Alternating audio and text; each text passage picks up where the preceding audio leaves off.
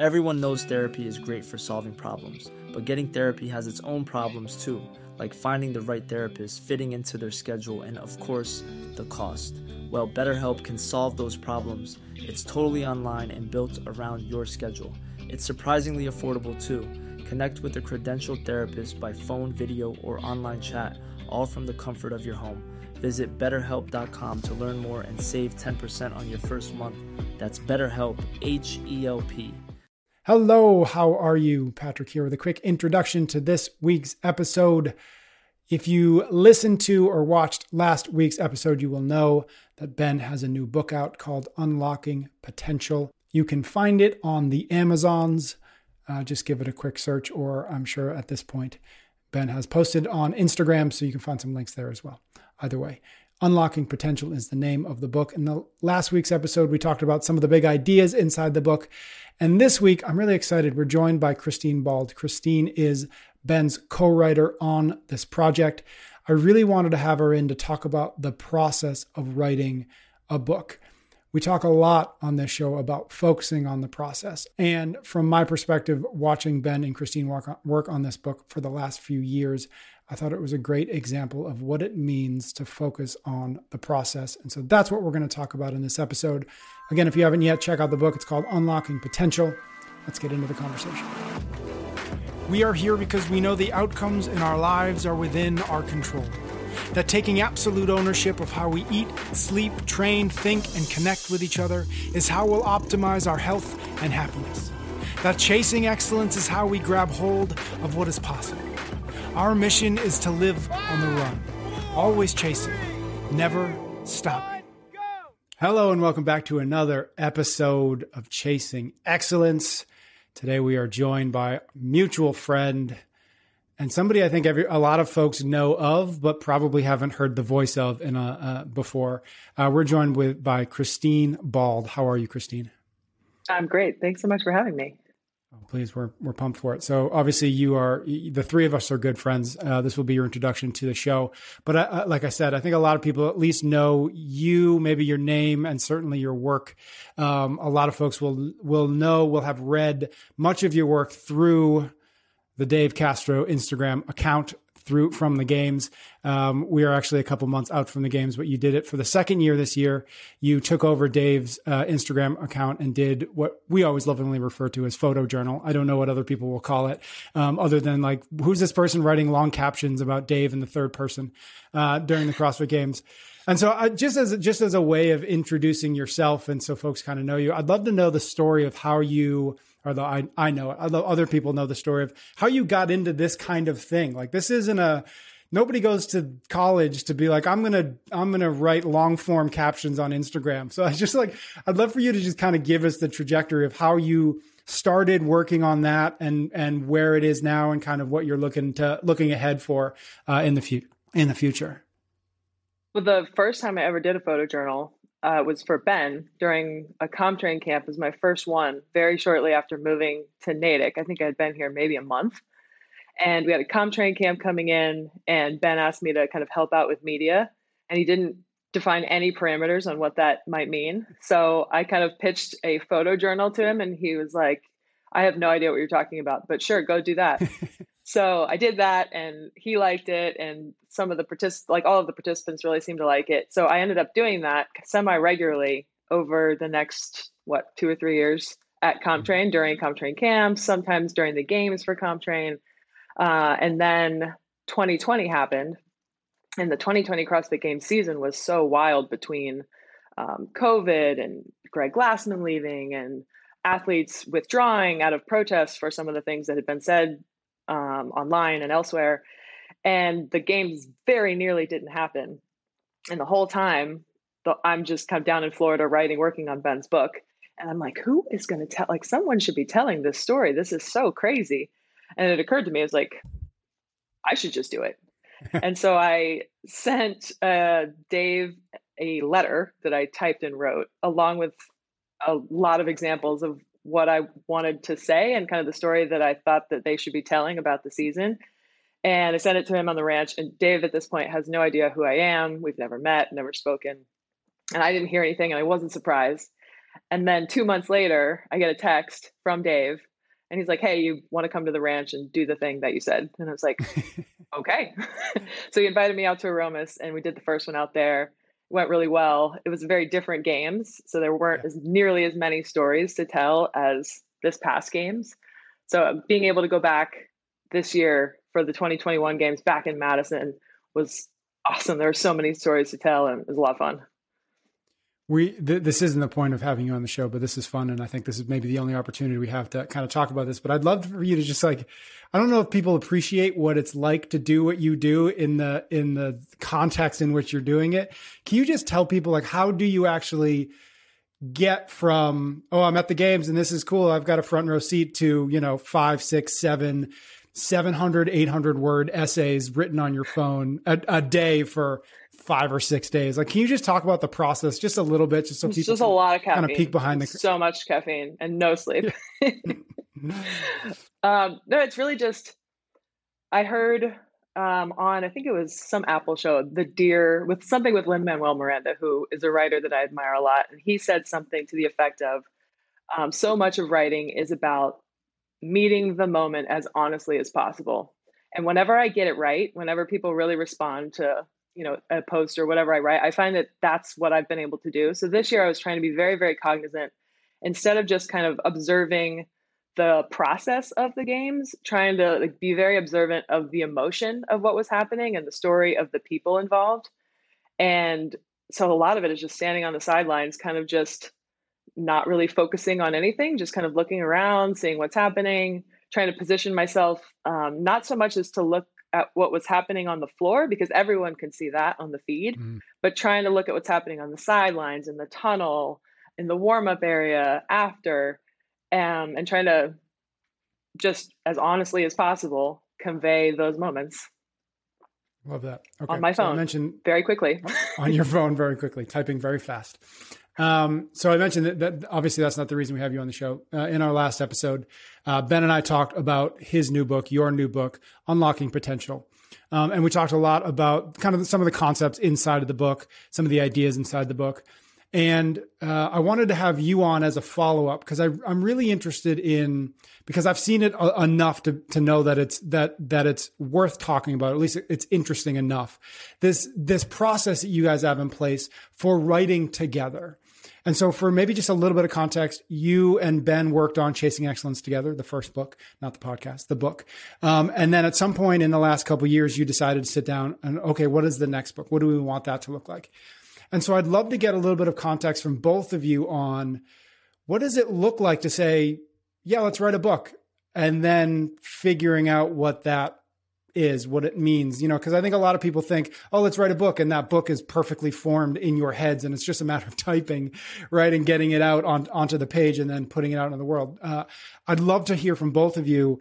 One, just the the reality that that's not actually the case, but like, how do you maybe maybe uh, Ben, you can start with the process that you you had in writing Chasing Excellence the first time around, just so people again maybe just continuing this theme of kind of pulling back the curtain a little bit can you talk about like what where that book came from, how it started, and then where and how Christine got involved?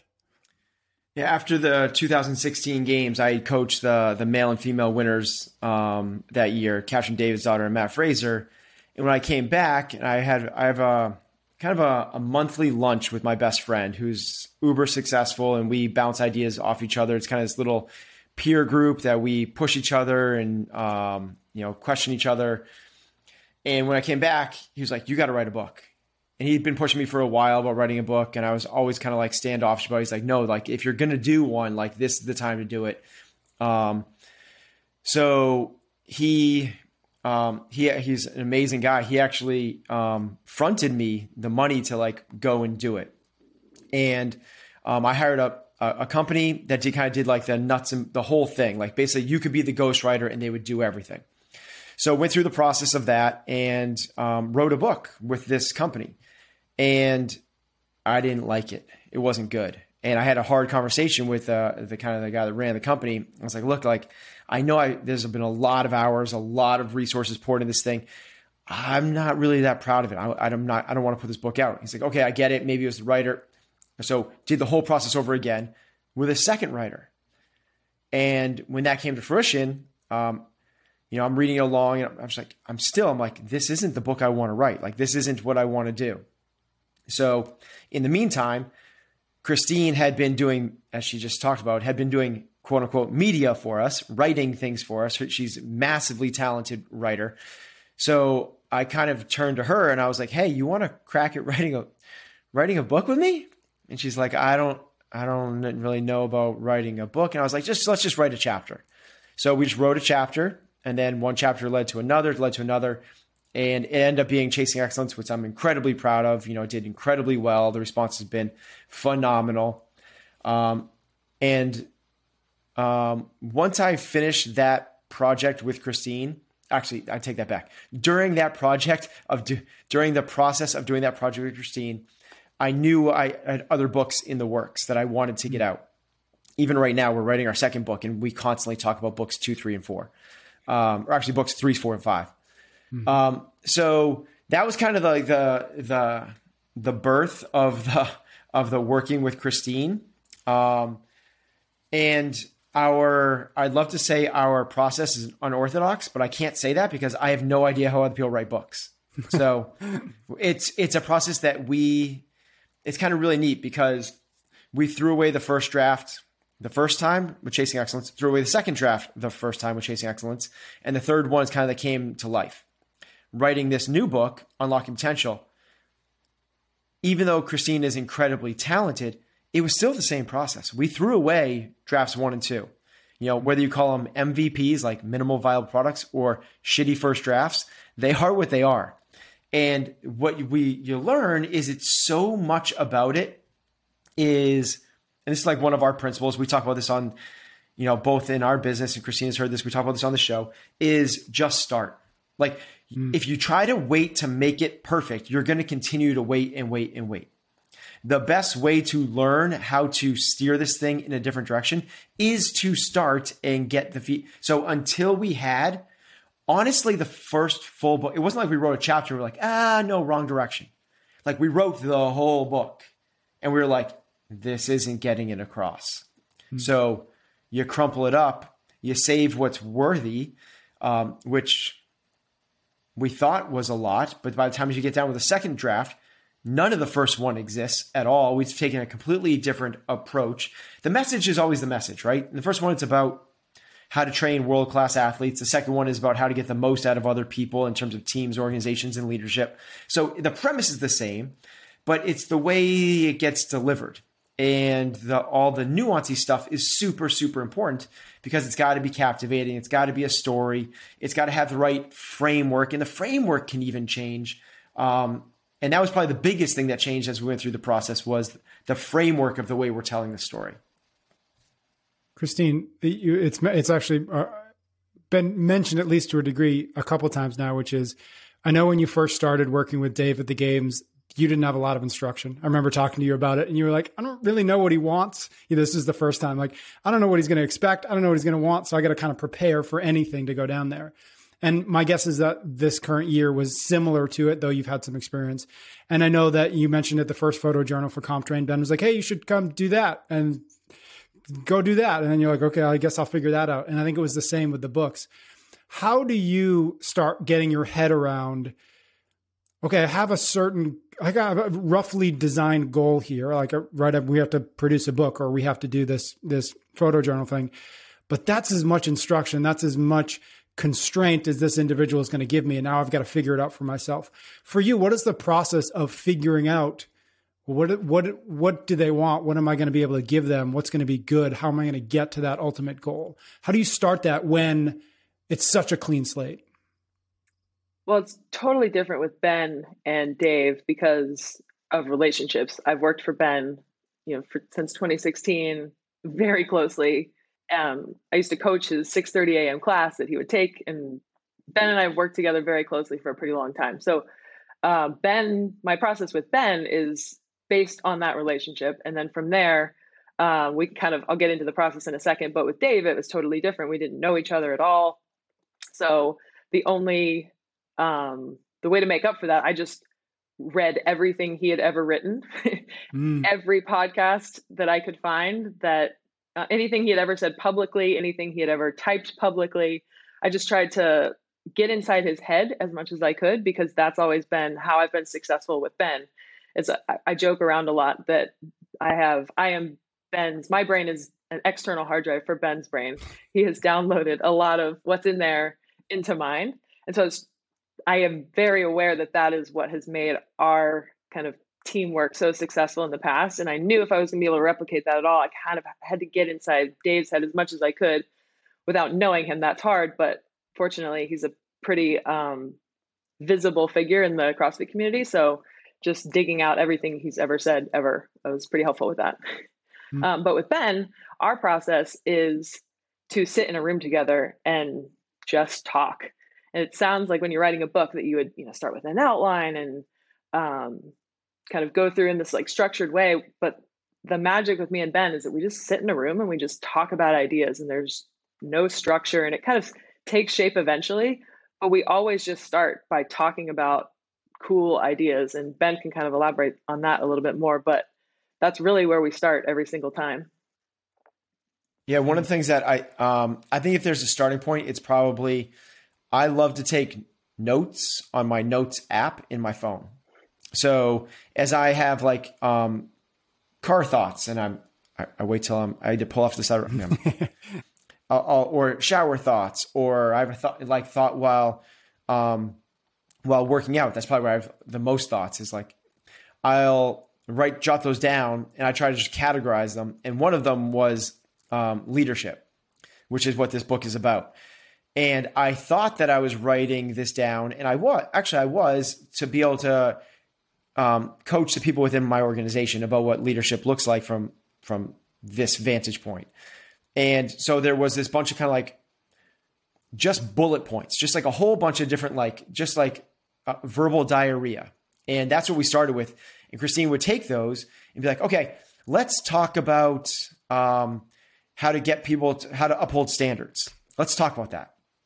And then um, we talk about let's talk about culture. Let's talk about um, how to um, structure an organization. Um, you know, from a um, from uh, an ability to be able to share what you want to be able to do in the vision, and we kind of just talk through that. And as we talk through this, it spurs other ideas, and then Christine starts researching other stuff. And she come you know i or i've read a book or i've read you know I, I, probably gave christine like four or five different books. I was like these are kind of really big hard driving principles for me that i've gained a lot from. She finds other ones that she lends to me um, and becomes this kind of like just as she said this conversation where there there is no structure. We're not trying to fit things in anywhere just yet. We're just having this big conversation. And this is like the brain download type thing but it works both ways because she's like helping me form while I'm just like shooting from the hip and just saying stuff. She in her mind is like putting them in nicer buckets in a flow and creating a backstory to it. Um, and it's one of those things where we'll meet um, every week or every couple a uh, couple times a week in the beginning, and then when she starts to get working, then she like writes, and then she comes back and literally literally like she's in the same room. She hands me what she's created. With her sitting there, I read it. Um, I make all this the the side notes, um, and then we kind of rehash it again. And sometimes it's like, let's reform this, let's move this over here, and sometimes it's like, this isn't it, and let's try to like, we gotta we gotta rehab the conversation. And then she pulls out her phone and videos me. She knows when I start talking fast that that's where she goes, whoa, whoa, whoa, whoa wait, wait, like you're getting excited, time to video. Yep. Or I grab a marker and I go to the whiteboard and just like, whoa, whoa, whoa. So that's kind of the that's kind of the process um, we go through, and it it's a it's a year to two year process, mm. right? Wouldn't you say, Christine? I was fortunate enough in Chasing Excellence to come in after the first two failed. Well, we had urgency so me, there too, where we wanted to get that out before the next year's games because we were telling the story of the previous yep. games. And there was a timeliness to it, so there was an urgency factor. There was a deadline. So that one was like, um, like Hell Week. That was like, let's let's let's freaking go. Um, we did that in six weeks. okay, but we didn't six weeks. We had we had it. Yeah, we had the third draft done in six weeks, so we had a lot of work beforehand done. Mm. Um, and this one, this is we're going on year. Uh, we're about like eighteen months into this, or are we farther? Twenty? Yeah, I think a year and a half, almost exactly. Yeah, eighteen months into this one so far. So, how do you guys both, maybe either individually or as a as a team, how do you balance the need to stay ambitious and the need to kind of really push yourself and the all the the the need to also be patient and not rush rush things just because I'm ambitious. I really wanted this to be done on July and shit. Now it's June and it's we're not like. How do you find that right balance between the two of you in those rooms to one not let the conversation just like just go on endlessly and forever, which of course you guys could do, but also not push you know not push on the gas just because well we're just talking here like we're not actually writing the book. Like how do you how have you guys found that right balance? Well like ben said this one was a lot easier because we didn't have the time pressure that we did for chasing excellence. And one of the things that i've loved about working with ben particularly on this book is that the kind of mantra for everything is we're done when we're proud.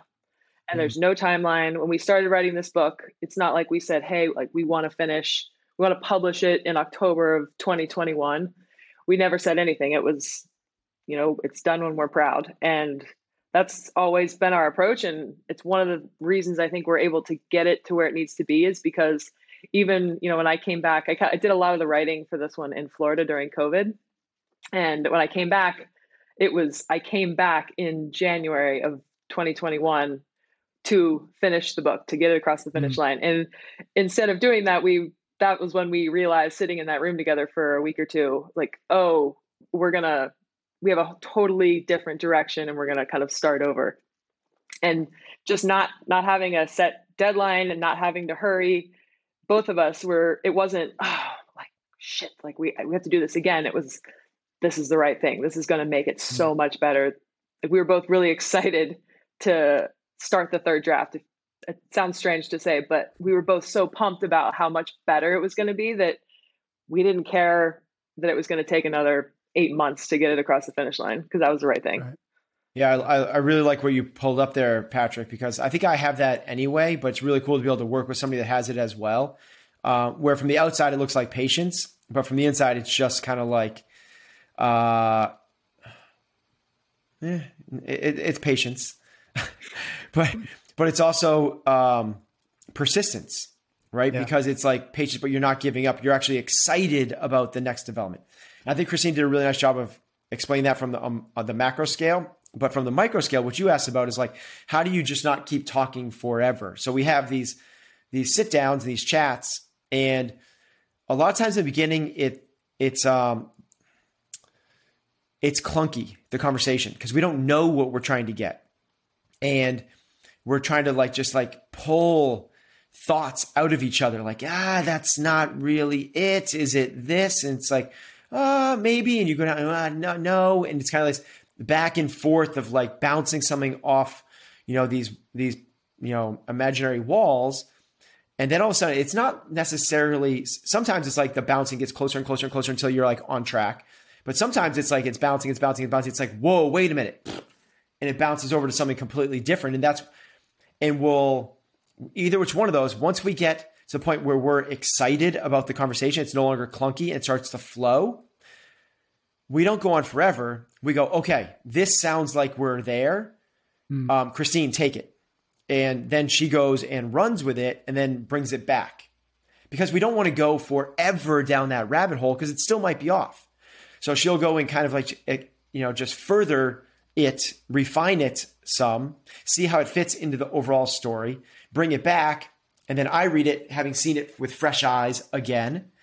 And then I'll then we'll have the same conversation again where it's either like, okay, yes, this is it, or mm, let's have the clunky, odd, weird conversation and refine it again. And it's just it's just that over and over and over again.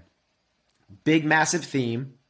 Start off with this kind of like random discussion points let it kind of bounce around, see where it goes, refine it, and so on.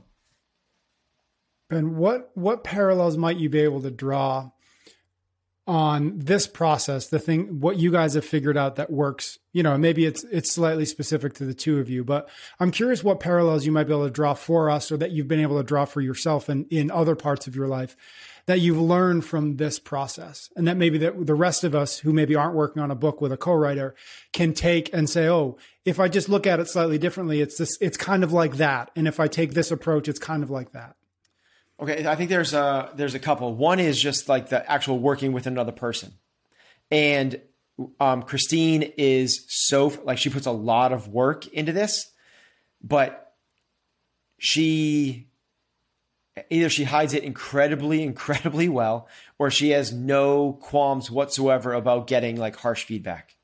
Hmm. And I'm that makes it hiding my feelings. So yeah. so it. she has no qualms about the harsh feed. If I'm like, if she's she's poured in, you know, eight to ten days of hard earned words on a piece of paper, storytelling, writing a book, and she might come back after those ten days, or even better, a year of writing the first two copies, me being like, this isn't it. And she's like, mm okay, what do you think might be it in a more, what do you think it might, and just like, not like, no, like, but, the, you know, I think that they've, there's a story of, uh, it's an, um, it's an author, I believe, and they said like editing is like killing off your children. It's like you just got like you work so hard to write this paragraph, to write this page, to write this chapter, to write this book, and to have it like X'd out without any reservations allows me to be unfiltered with my feedback. Mm. So that first thing of this back and forth between feedback and give it and coming back and give it and being totally open with the same understanding that we have the same end goal. And if you're able to drop your ego along the way and understand it's not going to be sunshine and rainbows. It's going to take a lot of work to get to where you want to be. And it's what we talk about all the time in terms of that, that graphical representation. What we want is it for it to be linear. We want to just continue like every day for it to go up and every day it goes up and every day we make more gains and it gets better. And, but it doesn't happen like that. What it actually should feel like is there's you don't even know if you're making progress at all. That mm. honestly is the way it feels. You have no idea if you're making progress at all. Write a book, tear it all up. Have we made any progress? Let's write another book, tear it all up. Have we made any progress? But what you actually have is you are. You're just taking these steps up and then a step back. But then you take another journey up and a step back, another journey up and a step back. Whether we are parents, whether we're entrepreneurs, whether we're trying to improve our back squat, that's the same journey. It's going to be the exact same process for everybody. We have to understand that the process is not linear. There's mm. bumps, there's gaps, there's barbed wire, there's the rough road that we need to navigate at all times. And when you understand what the process of creation looks like, all of a sudden it gives you this another level of patience and persistence and it really helps to do it with somebody with uh, the same the same approach. I think part of the reason that we're able to have that approach, Ben says it like I, you know, I'm just this is a naturally part of my character, and it's just something I've always had. But the truth of the matter is that I learned how to get harsh feedback from Ben when he would review my classes every single day for three years, and we've had this bedrock of trust, and it's a really cool like parallel theme that it's something we talk about a lot in the book. And it's also, I think, kind of the base layer of why we work so well together is the reason Ben can give me really harsh feedback and tell me, hey, the book that you've been working on for the last year, we're going to scrap that and start over. From anybody else, that might be a lot harder to hear. But because Ben and I have this like very, very thick foundation of trust, it makes it so much easier. And I think that's probably a key takeaway too. Mm. You know, another another um, parallel that um, I agree with that, Christine, completely because we didn't have that trust when we first started. Like when you first started working here, that trust is what we talk about in the book. I mean, the book is basically about how to like create this level of trust where you can just give this feedback and you can get the most out of people. Like if I didn't have that with Christine, we wouldn't even have this book. So it's about how to create that foundational understanding of what it means to be able to tap into people and pull more out of them. And there's Um, that's what the whole the whole book is about. But the other part of that is also just this understanding of, you know, it's um, you know, it's a Silicon Valley approach to creation. And it's very much what I believe in as well, which is we talked about it a little bit, but which is do not wait to make it perfect. So this is how Silicon Valley kind of revolutionized um, production. If you were to build a car, you need to make that car really good before you sell it to somebody. like if the if the steering or the brakes don't work a little bit, like you're going to have massive issues. If you're creating clothing and after two washes the seams start to come apart, like you're going to have big massive problems.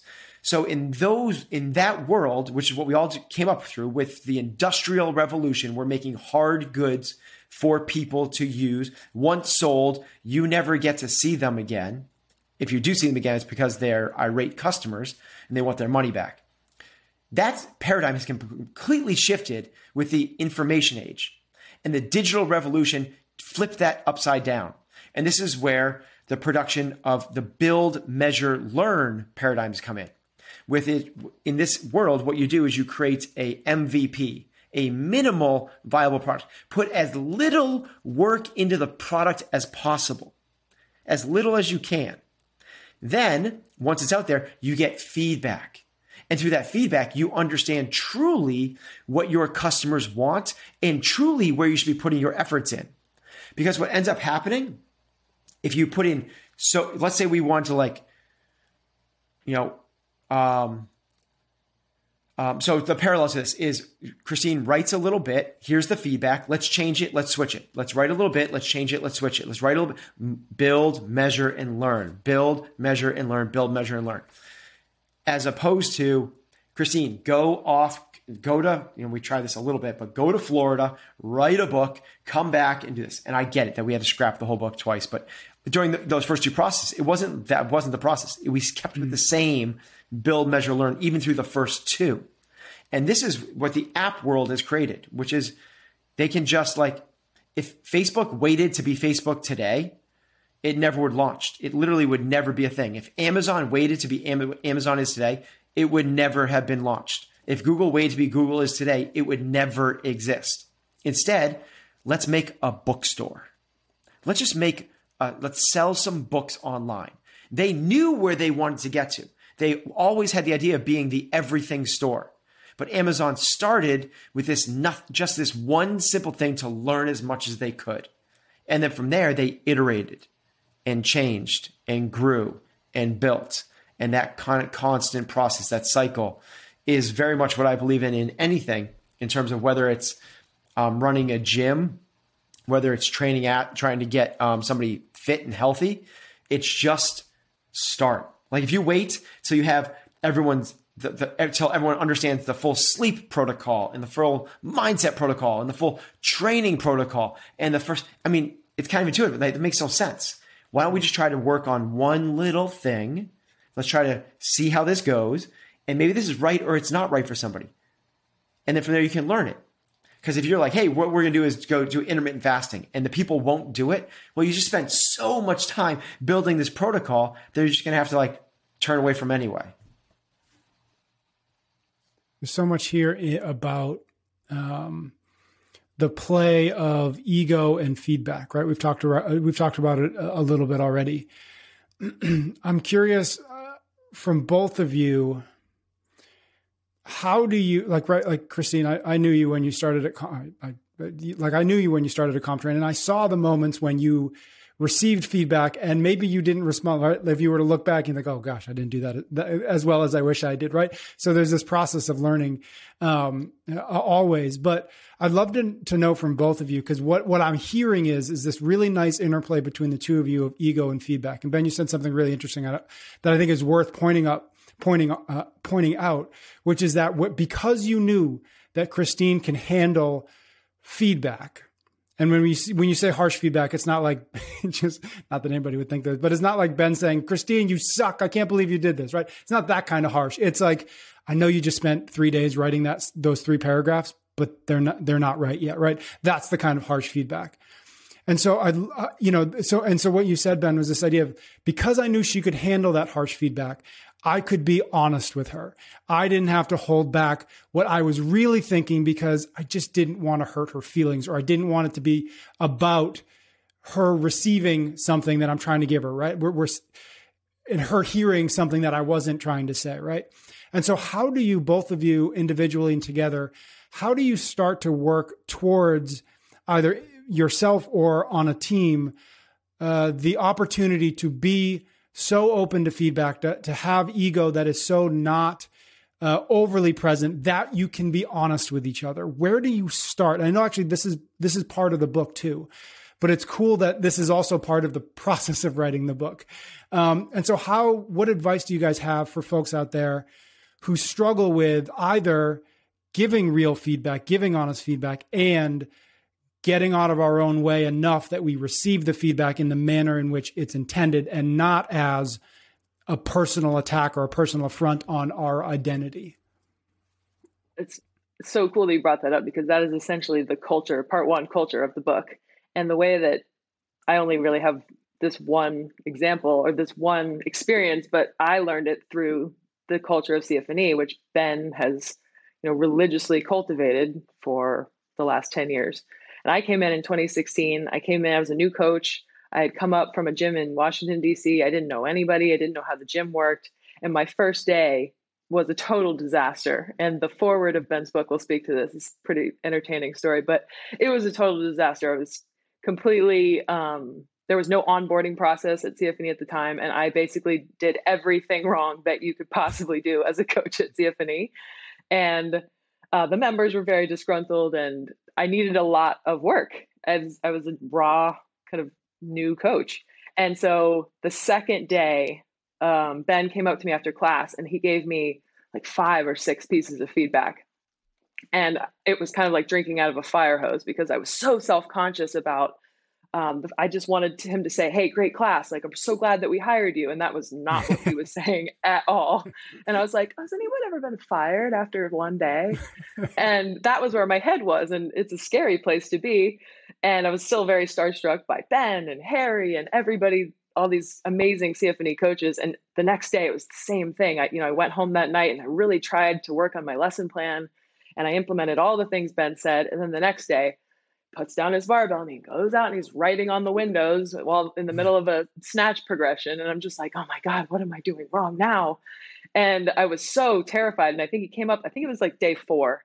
Ben comes up to me and he was just like, hey, it occurs to me that you think that I'm, you know, we're getting this feedback. You're getting this feedback because you're bad. He's like, I wouldn't be investing this much time in you if I thought that you were bad. Like, you're a good coach. That's why we hired you the whole point of me giving you feedback is because we're trying to make this whole thing better. We're trying to make you better, and I believe in you. And when he said that, it was like I had I did not realize that's where he was coming from at all, and it made the feedback like so much easier to digest. Um, and then, of course, it, you know, it, it took a couple months to get used to it, but after a couple months, I loved getting it. Um, and it was just kind of it became part of the culture. It was part of my morning every day after class you know ben used to come up to me and give me one piece of feedback. And then if he didn't after a couple months i would like seek him out. I would go find him and be like hey what's my one? And that kind of became our thing is our one. And you know that's very much part of the cfne culture. And it took me a, a while to kind of get up to speed on that. And uh yeah there it is. For christmas one year i think it was after that first year I used my very primitive graphic design skills to make that for Ben. And it's a list of all of the feedback he's ever given me after class. And I like smushed it into that uh, oh, word. I didn't one. know what that was. For yeah. people listening, Ben just held up a little uh, uh, a framed, like you said, a, a framed design uh, that just said the number one. But that's really cool because I'd seen that before. I don't know that I ever looked closely enough to know what it was. Yeah, look at it closely. I got a lot of feedback from Ben in the first three months I worked there. Yeah, I'd say um, but, I, I I just uh, expand upon that, and um, it's one of the things that I didn't do a very good job of early on with Christine, um, and that we started to lean into a little bit later on. Christine, so we talk about this in the book, but basically, um, when Christine was hired, was in the midst of our um, um, a renaissance inside of CrossFit New England, where we were very much intentionally shifting the culture. Mm-hmm. Um, and for the first 10 years of running a gym, I was a poor leader, like for sure. Um, and Christine came in right at this time that we were trying to do it better. Um, and one of the things that we instill really early on and is a massive part of our culture as a whole is this idea of, um, as Christine said, like we're constantly trying to make this thing better. So there, it's not about pass fail. It's not about um, the accolades, and the, it's not about someone saying like you what she wanted. You're a good coach. Like, what does that do for anybody? Like, if someone says you're a good coach, all that does, I mean, like, if you were to take away emotion and uh, ego, like it's doing nothing. It's just it's just doing nothing. What it's doing is making the person feel good. But if somebody goes, um, when you do your warm up, what we want to do is make sure that we do X, Y, and Z. That makes somebody better. So, what we have instilled in our entire staff is this level of curiosity. Call it growth mindset if you want to, but how do we get better? How, and we're on this constant pursuit and mission to get better. And when that's the case, the shortcut to betterment is feedback. It's t- scratch the word feedback and replace it with being coached. Mm. And it just changes it all. So imagine like you training underneath Katrin daughter, and you're with her every single day. You know how much knowledge she has. You know her level of expertise. You know what she's accomplished. You know she could help you out so much. But after 18 months, she still hasn't said anything to you other than good job. Like you could be doing, you as a parent could be doing so much better if she would just be willing to go, Hey, have you ever thought about gripping the bar this way? Hey, have you ever thought about pacing the first round this way? Hey, have you ever, and just like all of a sudden the growth starts happening. Well, that's what feedback is. And then it becomes the point where you don't need to sugarcoat it. It doesn't even need to be, hey, have you ever thought of, or the criticism sandwich, like, hey, you're a great coach. Um, have you ever thought about doing this? But you're awesome. You know, you can get to like, you can shortcut that a little bit. That's necessary in the beginning. It is. It's part of the, it's part of the journey. But then you can shortcut it and realize that the principle of truth above all else. Like we just have to, you have to root out truth. And the truth right now is we're not warming people up as well as we could be. Now, there's a whole different ways we could do that. There's no truth of the right way, but there's different protocol. Let's start thinking about those things and understanding that clear, being super clear, is being the kindest that you possibly can be to that person. What is unkind is being unclear, mm. is saying, good job, you're a good coach, when really you don't feel that just yet. You can be a great coach. You have so much potential. What you're bringing to us is exactly the reason we hired you. Now, I, I want to invest some of my time into you because I believe that you can be so, you can be great. You could be world class. And that's what we're seeking. We don't want you to be the same coach five years that you are right now. We need and we want nothing more than for your development. And all of a sudden, the, the whole paradigm of what feedback is shifts. I'm curious, Ben, uh, thinking about feedback and thinking about the the value of it. Where in your life now are you receiving feedback that is helping you get better? So uh, I'll just point to the first one. The first thing that popped in my head. I've been doing um, meditation and breath work pretty seriously, like uh, like a five days a week type thing. Um, since the beginning of the year. So we're going on uh, month 9 mm-hmm. um, yesterday, I worked with a breath coach for the first time. So um, a meditation coach where they're going like, hey, this is actually how you this is how you're doing it. This is how you should do it. So I'm very much trying to get feedback. Um, I think that we've talked about on, on the podcast before. Um, I've I've worked with uh, business coach, business consultants, uh, public speaking coaches. So um, I want the feedback. I'm so lucky that I am married to Heather. Uh, she has a blog called HB Heather Bergeron Unfiltered. So mm-hmm. she she'll just it's not like she's trying to tiptoe around it. She's she's giving me feedback a lot of the time. It's interesting, yeah. Um, talked about it as well in terms of the beginning of this podcast with um, my best friend Derek, who's this peer that I, I look up to that mentors me as well. Um, I, I you know even my daughter Maya, you know Maya is uh, 21 going on 50. She's she's like wise beyond her years and she, she is. Um, pushes. So if she doesn't see something, if she if she if she sees something that she sees as whack, out of whack, she calls me on it. Um, so I try to get his feedback from every which way as I possibly can. I um, I have my team try to push back on the programming that I give the athletes. I have the athletes push back on the programming. So it's something I can always, always do better for sure. Um, it's one of the things that I'm fairly aware of trying to get better at it. Like I realize where some of the gaps are, and I'm trying to seek those things out to try to make sure that I am getting the feedback.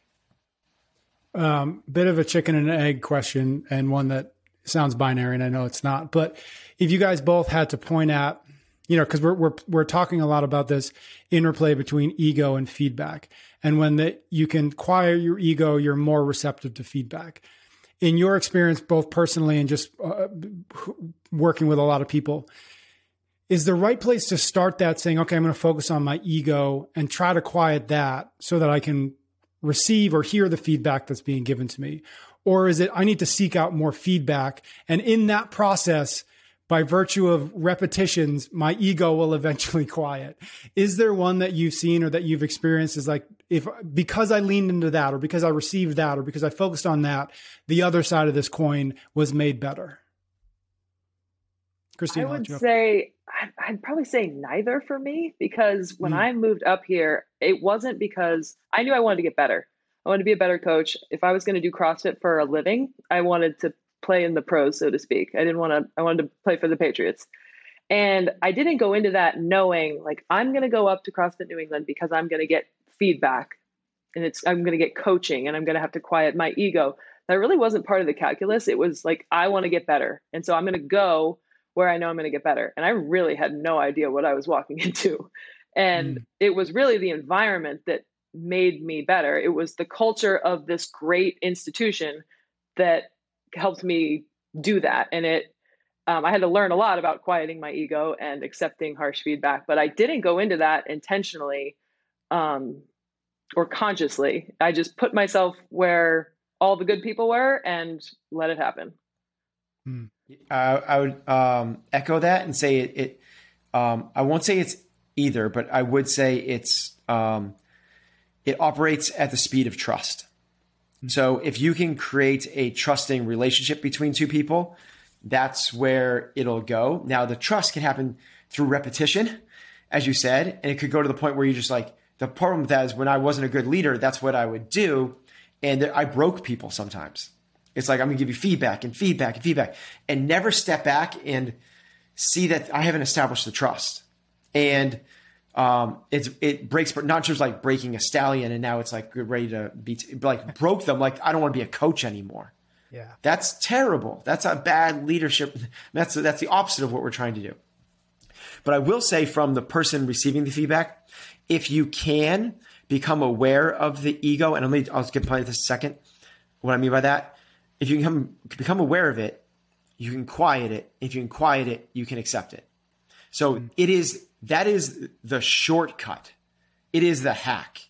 If you can bypass your ego, it's all of a sudden this whole thing takes massive steps forward. You then don't need to seek out the leader that speaks to you the way you want to be spoken to, which is what so many people are searching for. So many people, just like they, you know, um, CrossFitter hurts their shoulder. They go to one doctor. The doctor's like, you have a labrum tear. You need surgery. Go to another one like, you have a labrum tear. You need to take a year off. And then they go to another one. It's like, you need, you have a labrum tear just you know rub some salt on it and get back in there like that's the one I want to go to. It's like yeah. it's like you don't wait for the person to speak your language. If you have melted your ego, you can take feedback from everybody from every different different um, avenue to the point of like someone yelling at you like your coaches are not paying enough attention to my kids in the teens class. Your coaches are not and like all of a sudden you're like instead of getting defensive you're like awesome give it to me. Like i, I want this feedback. Like if you can this is the hack. Now what i mean by ego is not um, i'm the best i am special. It is ego as the voice in your head that is a storytelling machine that is trying to find reason and fit into the paradigm, fit into the condition, into into the story you've been telling yourself forever, which is maybe it's like I run a great gym, I'm a good coach. Someone says to me, it's like no, they're wrong. And all of a sudden now you're defensive. But if that's gone, if you're not trying to fit in this feedback into the narrative that you've been telling yourself forever, all of a sudden it's just like, give it to me. I want it to, like wife says like, Hey, we need to have a talk. Um, you're not, uh, I'm not feeling loved anymore. Instead of you going like, what the hell is she talking about? I pour everything I have in this relationship. I've been working my ass off. I'm at the, like, and you go, whoa, cool. Okay, let's go. What do you mean? And if you can let down, and really, it's just a conditioning. We are on autoplay we're just on autoplay. And it's the same thoughts are coming through again and again and again. And everything that doesn't fit into our nice buttoned up little story we get rattled. We get super rattled. And if we can step away from that and just get into this like um, kind of like you said binary where it's like just like this is feedback. Bring it on. You know it, it's like someone says something to you on um, social media. Instead of getting all wrapped around the axle just go is there some truth to this? Can I, can I learn from this? And if there's not, then go, okay, that's the weirdo that still lives mom in his basement. And, you know, he's just like, he has a, he's trolling. He doesn't even, he's never posted anything. All he does is say bad things about other people because that might be the case. But before you go there, you go, I want to learn. I want, this is a data point. Can I learn from this? Example of this real world is, um, we had we posted a workout last week and some people had some questions about it. They're like well, i don't get it. That's they were literally going like i don't get it. Well, how does this workout work? And a few people on my staff were going like dude, dude just read the notes. It's hmm. in the coaching notes. And another person were like do people not and another person on our staff were like do people not know how to read? I went whoa whoa whoa whoa. Like if they're saying i don't get it they don't get it. Like this should be simple we're not doing like open up the user's manual and try to figure out the table of contents. And on page 77 is where you find out how to do this thing. It's a workout. This should be so simple and intuitive. And if they don't get it, it's on us. Like if a kindergartner can't understand this, it's on us. This is such valuable feedback. Now, if they didn't say anything, if they didn't come in, then we don't get that feedback. And if you get defensive and go, that can't they read? It's in the coach notes, they get it you don't get the feedback. It's again, it goes back to the very first thing we just talked about. This is about growth. It's about curiosity. It's about how can we make this thing better? And what you'll tend to see then is that feedback is nothing more than data points. Just take it for what it is. It's a data point. If you accumulate enough data points, you can learn things. Love that. Christine, last question to you. Uh, other than putting the final touches on unlocking potential, what are you working on? What are you excited about working on? What uh, what's next for you? I don't know if I'm allowed to say. um, hint at least. Well, Katrin Davidsdottir and Annie Thorisdottir and I um, have recently finished a project that is also coming out around the same time as nice. um, Unlocking Potential. Can't get into the details of what that is, but um, coming this fall um, we have something coming out. It is a piece of writing. uh, and then um, beyond that, maybe um, potentially, well, you heard Ben say it. We have, Ben and I have at least three more books to write. So we'll probably get started with number three here this fall, which I'm very much looking forward to. And then um, potentially with some other games athletes doing some storytelling.